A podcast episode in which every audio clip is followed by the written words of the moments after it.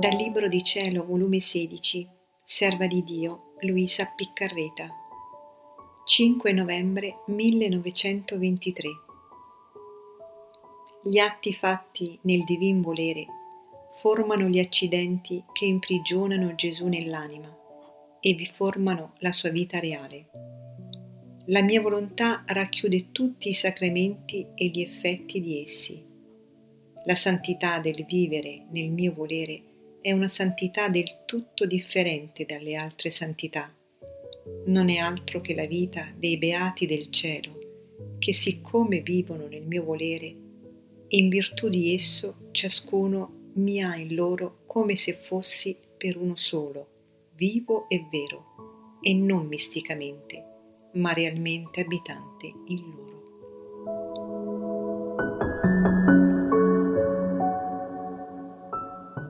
Mi sentivo oppressa per la privazione del mio dolce Gesù, con l'aggiunta che il confessore, siccome non avevo avuto la fiducia di aprirmi e perché cattiva, mi aveva negata l'assoluzione. Onde, avendo fatta la Santa Comunione, mi abbandonavo nelle braccia del mio dolcissimo Gesù e gli dicevo, Amor mio, aiutami, non mi abbandonare tu sai in che stato mi trovo per la tua privazione, eppure da parte delle creature, invece d'aiuto, aggiungono pene a pene, sicché senza di te non ho più nessuno.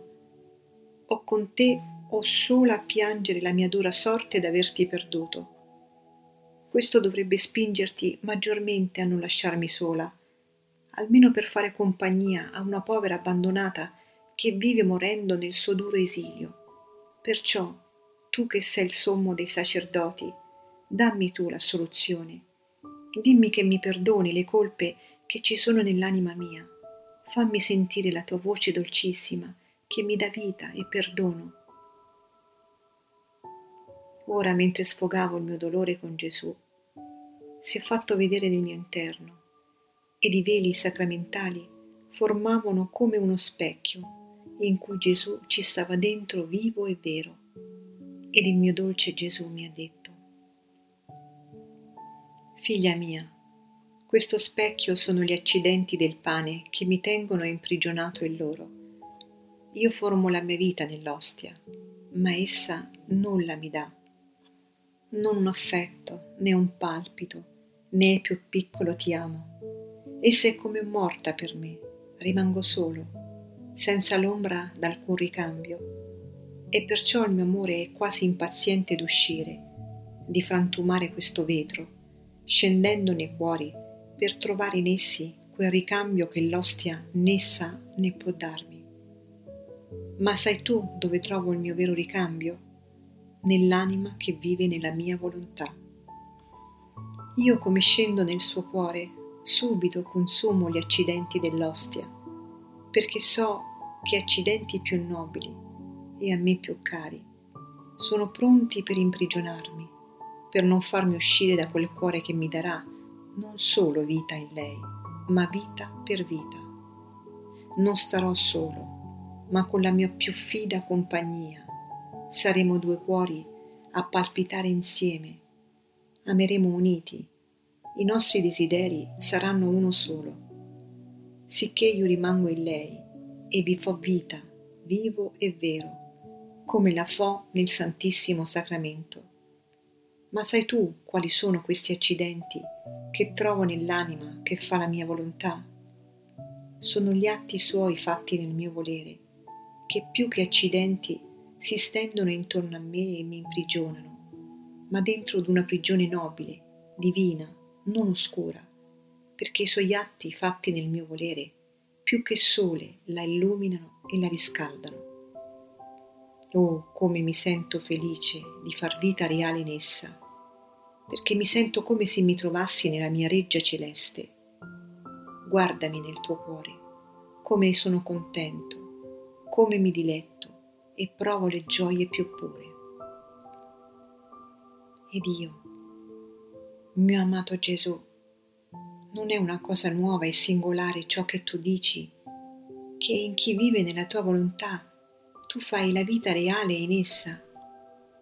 Non è piuttosto quella vita mistica che tu fai nei cuori che posseggono la tua grazia. E Gesù, no, no, non è vita mistica, come per quelli che posseggono la mia grazia, ma non vivono coi loro atti immedesimati nel mio volere. Non hanno materia sufficiente per formarmi gli accidenti per imprigionarmi sarebbe come se mancasse l'ostia al sacerdote e volesse pronunziare le parole della consacrazione. Le potrebbe dire, ma le direbbe nel vuoto. La mia vita sacramentale non avrebbe certo esistenza. Così mi trovo nei cuori, che mentre possono possedere la mia grazia, ma non vivono del tutto nel mio volere, sto in loro per grazia, ma non realmente.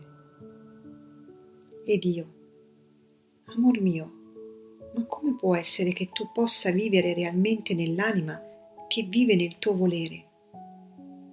E Gesù, figlia mia, non vivo forse nell'ostia sacramentale vivo e vero, in anima, corpo, sangue e divinità?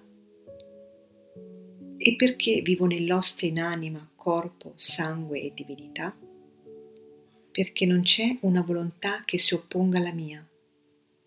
Se io trovassi nell'ostia una volontà che si opponesse alla mia, io non farei in essa né vita reale né vita perenne. Ed è anche questa la causa per cui gli accidenti sacramentali si consumano quando le anime mi ricevono, perché non trovo una volontà umana unita con me, in modo che vuol perdere la sua per fare acquisto della mia, ma trovo una volontà che vuole agire, vuol fare da sé, ed io faccio la mia visitina e parto. Invece, per chi vive nella mia volontà, il mio volere ed il suo sono uno solo. E se lo faccio nell'ostia, molto più lo posso fare in lui, molto più che trovo un palpito, un affetto, il mio ricambio ed il mio tornaconto, ciò che non trovo nell'ostia.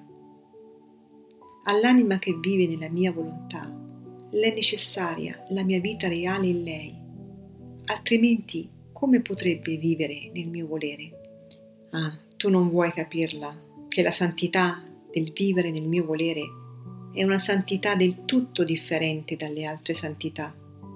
E tolte le croci, le mortificazioni, gli atti necessari della vita, che fatti nella mia volontà la abbelliscono di più, non è altro che la vita dei beati nel cielo, che siccome vivono nel mio volere, in virtù di esso ciascuno mi ha in loro come se fossi per uno solo, vivo e vero, e non misticamente, ma realmente abitante in loro. E siccome non si potrebbe dire vita di cielo, se non mi avessero in loro come vita propria, e se mancasse anche una piccola particella della mia vita in loro, non sarebbe né completa né perfetta la loro felicità.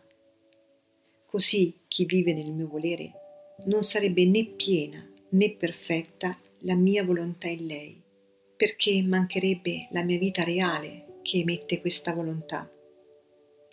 È vero che sono tutti prodigi del mio amore, anzi il prodigio dei prodigi, che finora il mio volere ha ritenuto in sé e che ora vuole uscirlo fuori per giungere allo scopo primiero della creazione dell'uomo.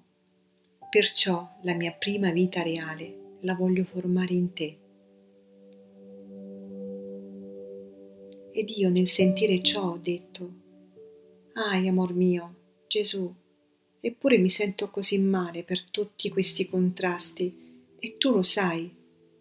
È vero che ciò che mi serve per più abbandonarmi nelle tue braccia e chiedere da te ciò che le creature non mi danno.